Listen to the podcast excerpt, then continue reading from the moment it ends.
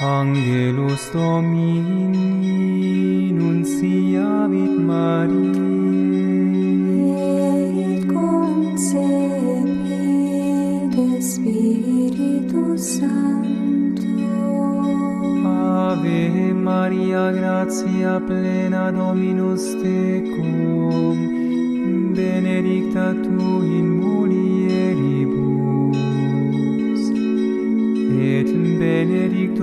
fructus ventris tui Iesus Sancta Maria Mater Dei, ora pro nobis Hello and welcome to The Liturgical Looking Glass, a program that looks at the Church's liturgy for the week ahead. I'm Tim Hutchinson. And I'm Nick Swarbrick, and today on the Liturgical Looking Glass, we've another look back at the music of Easter week and at other music and liturgy that form part of the 50 days of Easter. Tim, do you want to start us off with a prayer and explain why you chose this particular collect? I, I shall. This collect is from um, today's Mass, and um, I just thought it would be appropriate because it's from today's Mass. Sure. so let us let's pray. In the name of the Father and of the Son and of the Holy Spirit. O God, hope and light of the sincere, we humbly entreat you to dispose our hearts to offer you worthy prayer, and ever to extol you by dutiful proclamation of your praise. Through our Lord Jesus Christ, your Son, who lives and reigns with you in the unity of the Holy Spirit, God forever and ever. Amen. Amen. Beautiful proclamation of your praise. That's a nice phrase. Hmm. Yes, these collects are, are wonderful. They are. They are indeed. I'll come back to, to today a bit later if that's okay. But Yes. I'd really like to start. We had we had a, a kind of wake up call with Handel's Messiah last week, and I'm just wondering uh, about what something from a little bit earlier, the Alle psallite cum Luia, uh, which is from the Montpellier Codex, uh, probably 13th or 14th century. The text is rather odd. It's Alle psallite cum so you can hear the Alleluia there, but the text goes Alle psallite cum which means Ale sing a psalm with a Luia. Ale concrepando salite cum Luia. Ale make a loud noise, sing a psalm with a Luia. Ale cor devoto do, deo toto salite cum Luia.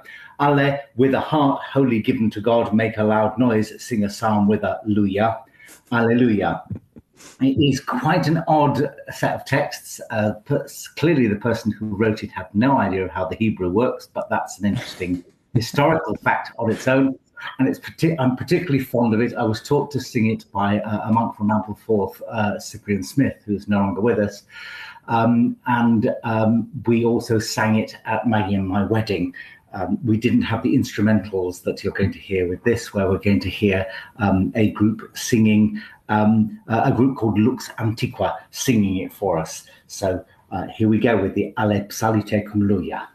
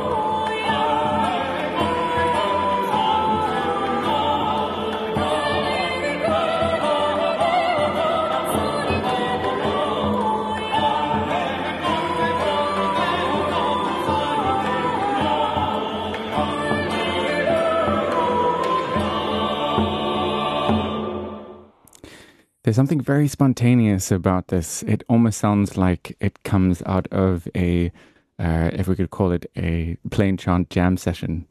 Yes, absolutely. I think that that, that, that Alleluia, we could probably find it. If I had wealth enough and time, I could go through and find an Alleluia like that in the um, in the liturgical texts. And then people are jamming over the top. It's call and response stuff, isn't it? And Yeah. I think that, that particular performance does it very well. Um, so after a sort of wake up call like that, Tim, I have to ask, how's your Easter going? It's wonderful. I, I mean, up until just a little while ago, the uh, the weather was amazing, and I was really feeling the joys of spring here in Cambridge. Um, but unfortunately, it's just turned grey and wet at the moment, which is a is a uh, literal dampener. But um, apart from that, it's been lovely um, enjoying saying Alleluia again. Yeah. And um, I don't know if you have a favorite Easter um, passage, but um, something that sort of always hits me really hard is one of the weekday mass readings where you have um, uh, St. Peter going out to fish again, and there are those really um, very pregnant words where he says, um, I'm going fishing. And then the disciples say, We're going with you. And you just get the sense that there's so much behind what's happening in, in those passages after the resurrection and um and it it's it's I find it a, a time of some of of real calm and reflection, but also with something brooding underneath it. Um, Yes, I know what you mean. Um, for me, it's very often it's the it's the the story of the road to Emmaus. Hmm, Partly because when I used to work as a, a catechist, I used to use that story to explain how the mass works. Two people gather, if you like, in Jesus' name, and they meet Jesus, and they meet Jesus through the uh, the expounding of Scripture and the breaking of bread, and then they recognize that it was Jesus, and they proclaim the word after it. And I just think that that was a such a brilliant way of telling the story. I do wonder whether it was one of the ways in which the earliest church did, you know, catechesis for people that were preparing for um, their first communion, in effect, uh, after baptism at Easter.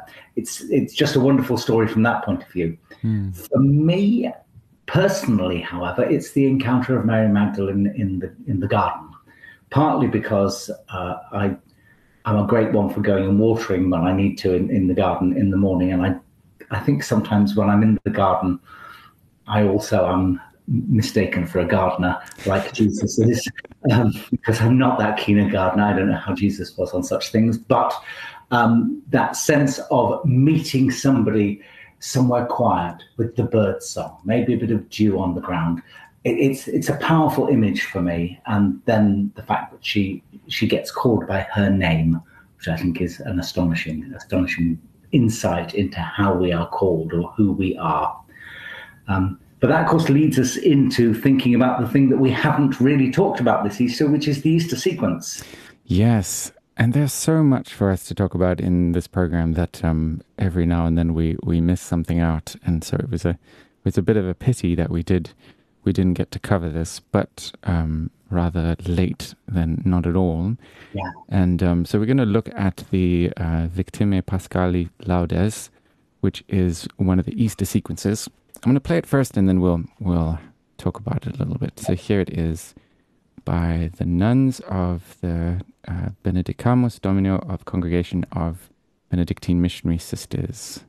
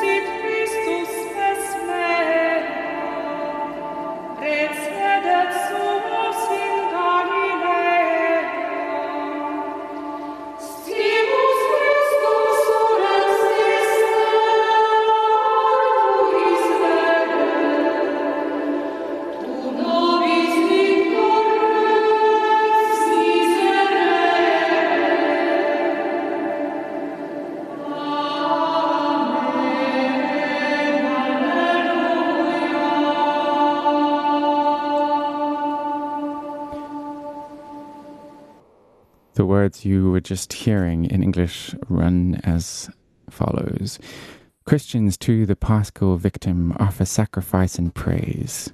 The sheep are ransomed by the Lamb, and Christ the undefiled hath sinners to his Father reconciled. Death with life contended, combat strangely ended, life's own champion slain, yet lives to reign.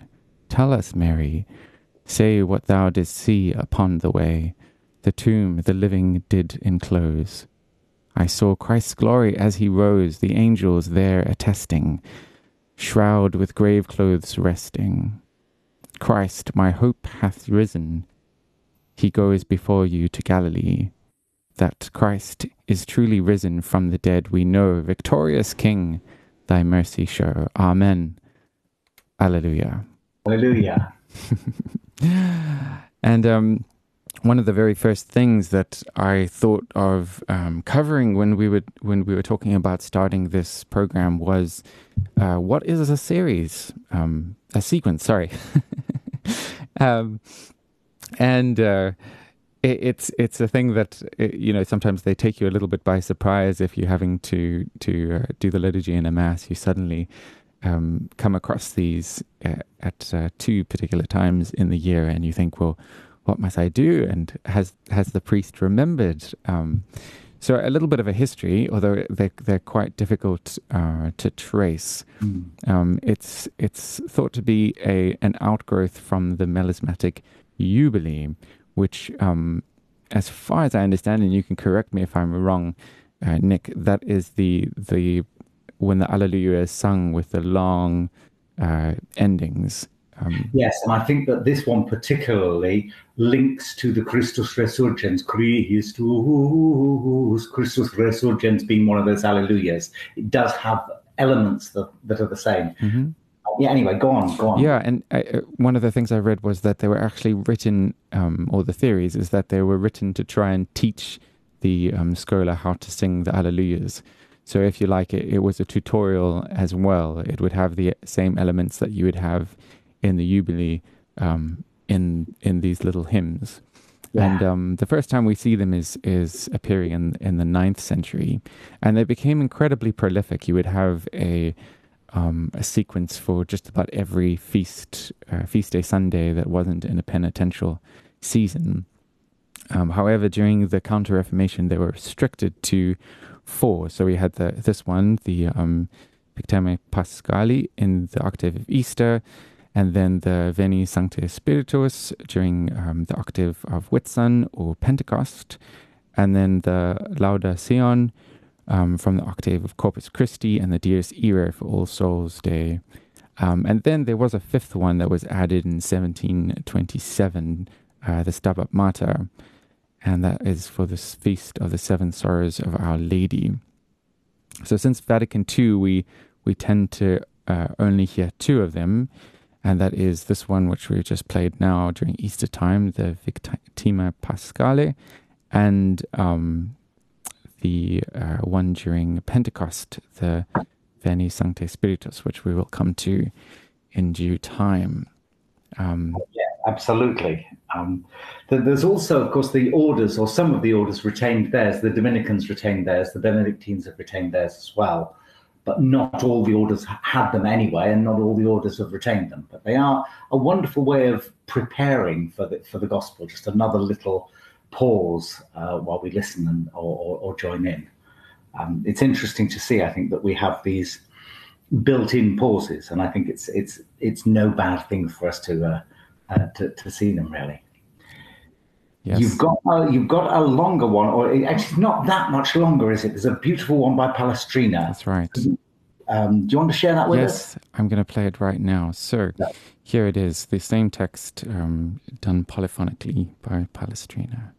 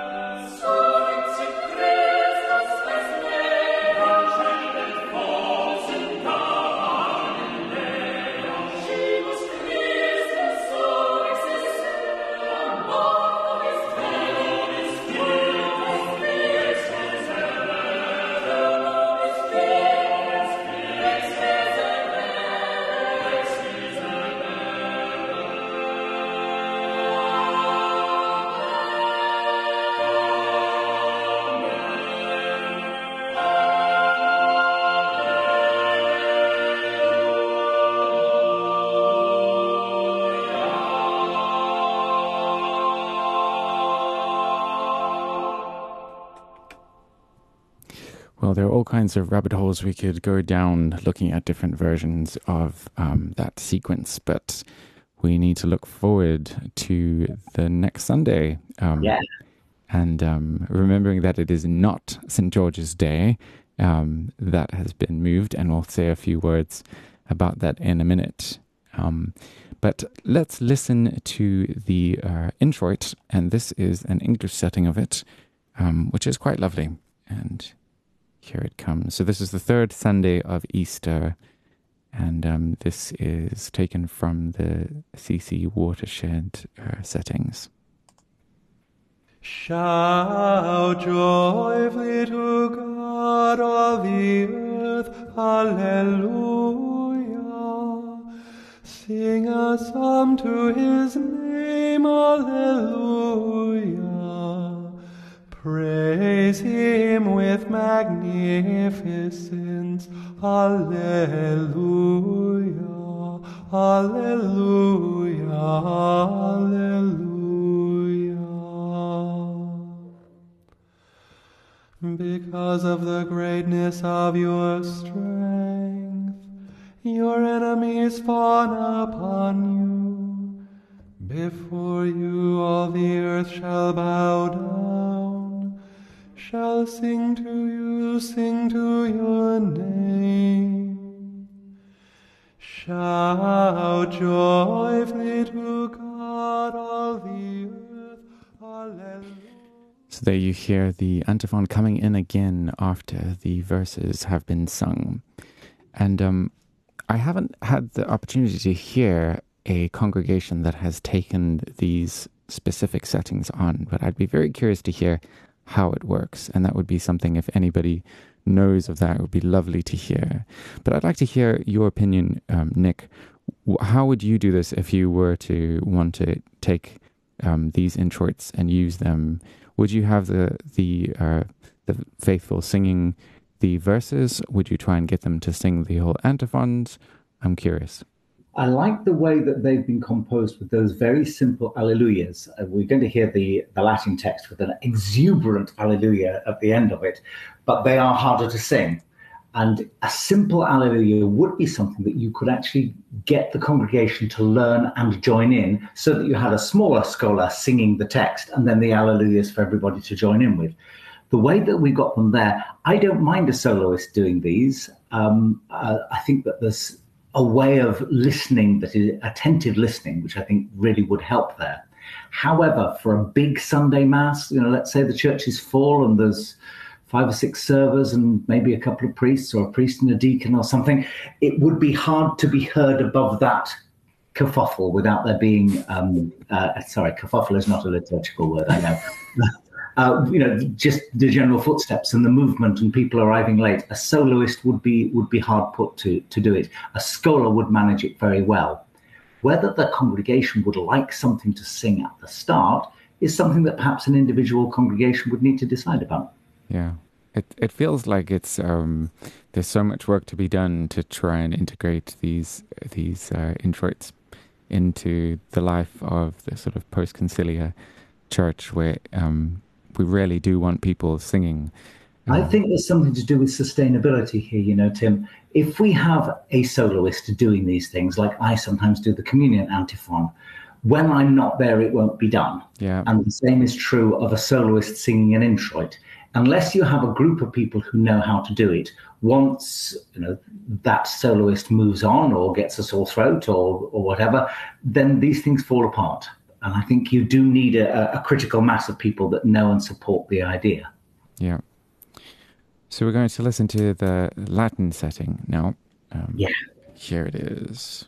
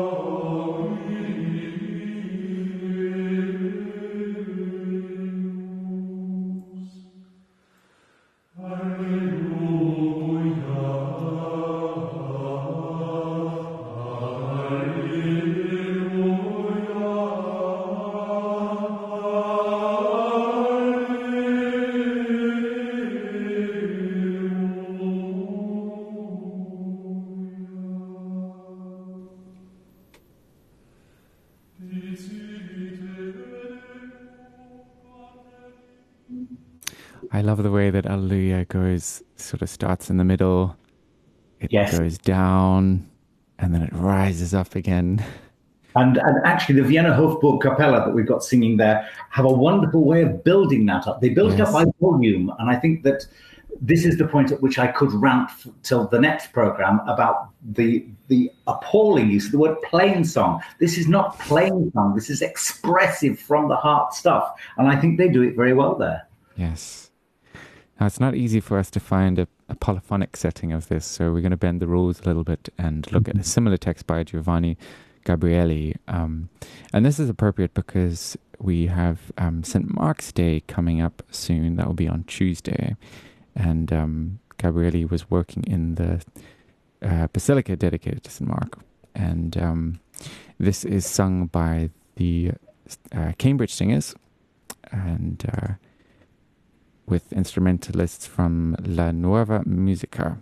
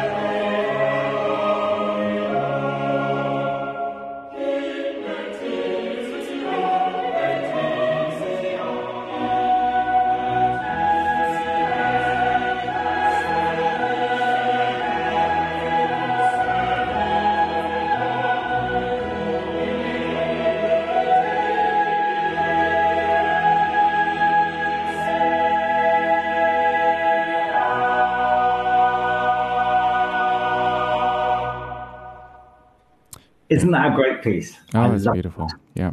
And it, I've just been looking back um, in preparation for this morning at the text that we've got for this week on Sunday, and they're all jubilate, cantate, that idea of finishing that motet as, as Gabrieli does with in letizia, in joy. It's, it's a great piece. So can we move on to the, the Gloria itself? We promised a, a different setting of the Gloria again this week. And Very different and very different to what we've been playing thus far. So, Absolutely, it's it's a it's a big shock, though in some ways closer to that Alle psallite cum Luia that we heard at the beginning of yes. Yeah, that's true. Um, what we've got here is sorry. no, go no, you go for it. You, Oh, I was just going to say that we've got here the recording made in St Peter's at a mass presided over by St, by, by Saint Francis by Pope Francis in order of uh, in honor of the Virgin of Guadalupe, and I think this is uh, one of those pieces that draws very strongly on an inculturation of, um, of of music and liturgy, which is brought out here by the fact that we have an, uh, uh, some traditional Argentine musicians and a, a choir from Rome, the Musica Nova choir, and it's the uh, the Gloria from the Missa Criolla, which I think is a beautiful piece of music.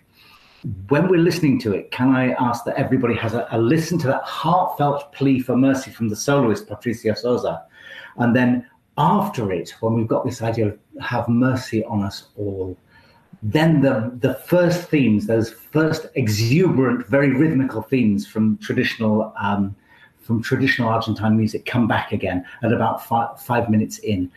I'd really love us if we've got time to hear the whole lot because I think it's an amazing piece of music. here it is.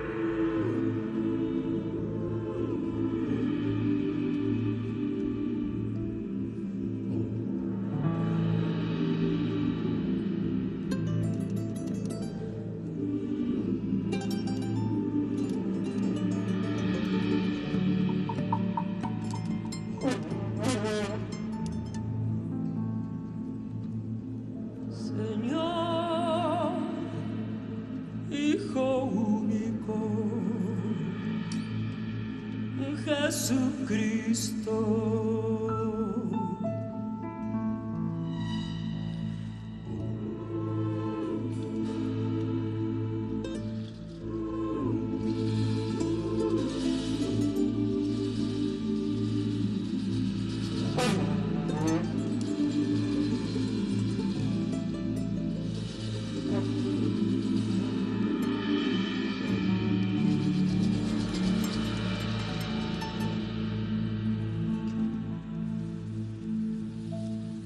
Señor Dios, Cordero de Dios, Hijo del Padre. Tú que quitas los pecados del mundo, ten piedad de nosotros.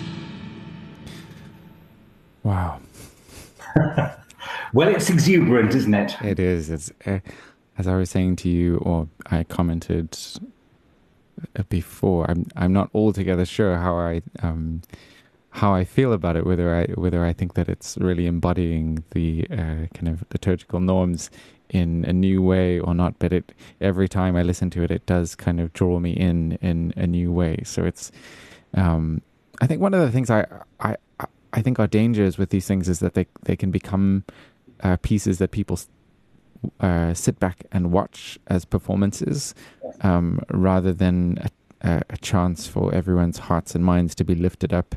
Um, and I'm not saying that that's not happening. I, in fact, the more I listen to it, I, I do think that it, it is drawing one into um, a, a a proclamation of the Gloria. Um, but tell tell me some of your thoughts of this. Well, I, I think for me, I like it as a piece of music. Uh, uh, most basically, I like the fact that that initial Gloria is set aside, and then there is that minute two beat pause when they're just beginning to pick back up after the you know, have mercy on us, we're back into the Gloria. It's almost like those two seconds are there for us to draw breath and to experience the, the Holy Spirit working. However, I think you could also say the same of some of the Mozart masses that I can't honestly see having a liturgical use either. They are beautiful meditations on the Mass, but whether they are something that could be liturgically done these days is, is something of a challenge, I think. Yeah, that's true. I think we could have a whole episode where we talk about different settings of the Gloria, and perhaps we should at some stage. Um. I've heard some really interesting ones, which I, I wonder whether one could find recordings of in in South Africa um, with different um, local dialects there. Uh, Oh, and, um, yeah, it's it's a pity that many of these things aren't recorded, but I guess that's sort of uh, you know how how it should be in some ways. Just the the local church sort of doing what they should be doing. Um, we wanted to talk a little bit about why this Sunday is not St George's Day. Well, this is me doing my I've I read it on Twitter thing, but there has been a certain amount of it's not really St George's Day, or it has to be St George's Day, because I think there is a, a clash here between uh, the Anglican calendar, which sets, if you like, the state the state feasts, if we want to think of it like that, and uh, what we've got in the New Roman Rite, in which the saints' days are set aside very largely in in preference for the the feast of the Lord, which is the Sunday. I suppose that's why we're doing it. We will be celebrating St George on Monday. I might just to make the point buy myself a rose and wear it on Monday just to, to just to point out to people. But St George is is actually worth celebrating.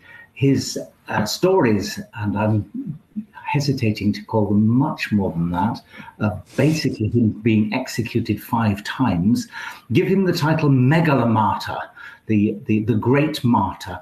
And he's one of the 14 saints that in the Middle Ages was thought of as one of those people you could always go to for help. Uh, he's one of the 14 holy helpers.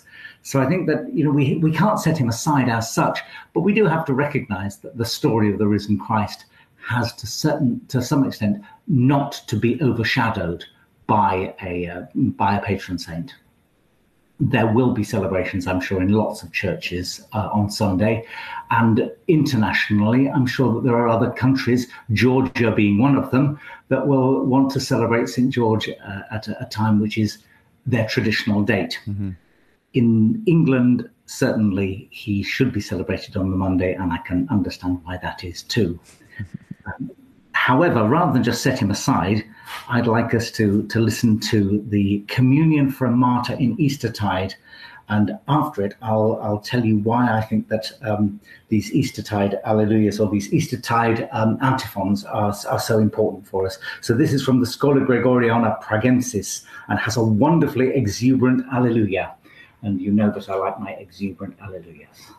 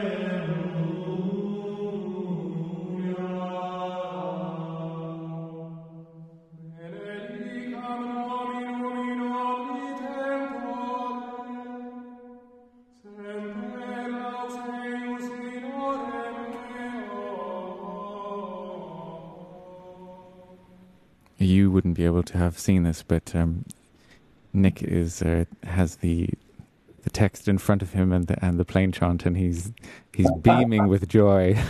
I'm sorry, I was also waving my hands, but hoping that, that nobody could see. I'm glad that nobody could see that. Nobody, I could see it. Well, you could see it. Well, there, there, there's, um, there's a joy for you as well. Oh, great. I'd like to follow that with the troparion, the, the verse, if you like, of, from the Lebanese tradition. Uh, we're going to hear a troparion of St. George. And then I'd like just a, a little word on why I think that the, these martyrs are so important in Easter Yes. time.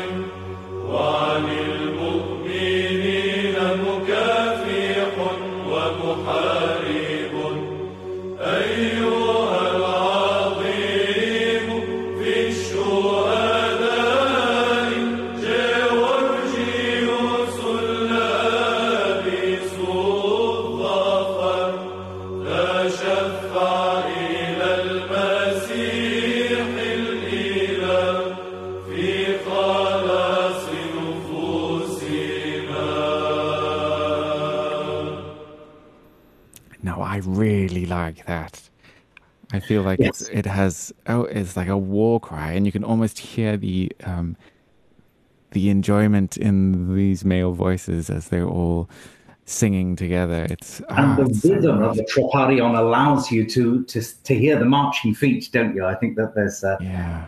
George is inescapably uh, linked with with army, and I, I can see why when you hear it in a, in a piece like that. I think it's great.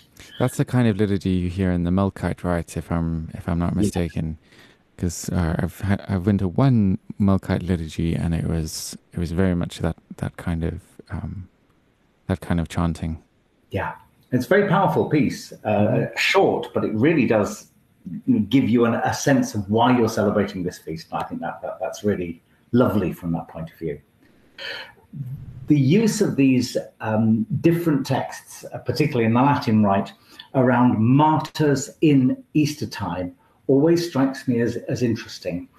We change our liturgy in the Mass and in the office so that the text is different, so that we're looking more and more at the idea of the martyr as united with Christ in his suffering and in his resurrection. And I think that's probably why all these uh, stories of St. George being killed but coming back to life again uh, are linked. What we've actually got here is a reenacting of the promise of the resurrection. And I think that's one reason why he fits very well here, although this is putatively uh, coming up is, is the date of his death in 303 of the Common Era. I'm not quite sure how we know that with the exactitude that we do, but we've got the sense of George as a wonder worker, but also someone who simply stands up against authority and says, enough is enough, and suffers horribly for it. That's the same vision that we have in the book of Revelation, which again we read during the office of readings at this point. It becomes that important part of why Christians are the way they are.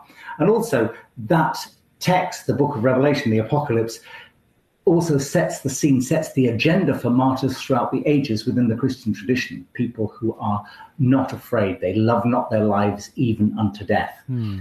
That's, I think, why we have them at this at this point, and why St George works so well as one of the first saints that we meet after Easter, certainly this year. Yes. You had something you wanted to, to bring out from St. Mark's Gospel.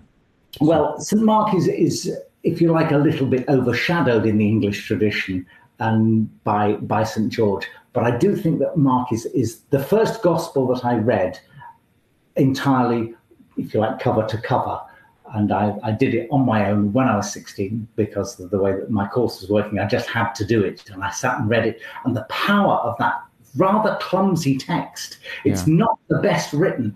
It's always and then immediately and then and then. And when I came to this again in um, my theology studies as an undergraduate, it was explained to me that one of the ways of looking at that is that this is not a text that Mark sat and composed. It's not as thoughtful, if you like, as uh, as Luke, and it's certainly not a, an amalgam of different ideas and texts brought together in Matthew's gospel. It's just a set of oh and then, oh and then. You've only got to look, for example, at chapter six, and then he did this, and then he did that, and then they did this. It strikes me very much that it, it sounds like it's it's memoirs. It's somebody remembering things. Mm-hmm. I have heard someone suggest at one point that if we place the composition of this in Rome, is this is this Peter dictating to, to Mark, knowing that he's either going to be executed in a few days, or that you know the time is up for the church, or simply that he's getting old and that his own memories are, are not going to be there with him saying them forever. It's a crisis point in the church that we write these things down, but it's got such vibrancy to it, and I I think the idea of reading Mark just as a as a gospel to go through as a text. It really tells you how immediate it is. And again, it's worth looking at at this point in the year. Yeah, that is a very interesting insight into into St. Mark's Gospel. Um, so to end off with, um, we're going to have another uh, nod to St. Mark, and um, this is again from Giovanni Gabrieli, and um, it's a setting for twelve voices of the Regina Caeli, which is appropriate for this season. And we're going to try and look at a different setting of the Regina Caeli for um, every episode in this Easter tide. And um, this one is under the direction of Paul McCreesh and um, from the album Lassus, a Venetian Easter Mass. So it's been um, wonderful to to have this uh, another Eastertide episode of the Liturgical Looking Glass, and we're going to sign off. Myself, Tim Hutchinson, and um, Um, me, Nick Swarbrick. and you can listen to us again next week at the same time. And this episode is also available as a podcast. Um, and there are rebroadcast times which you can find on the Radio Maria website. And um, so, thank you, and have a happy Easter. Happy feasts to everybody for, Yes. this, for this next week, and particularly for all the Georges and Marks that there are around. And um, I suppose here we go with I feel like our final antiphon, another Regina Caeli, which is a, a beautiful piece by Gabrieli. Here it is.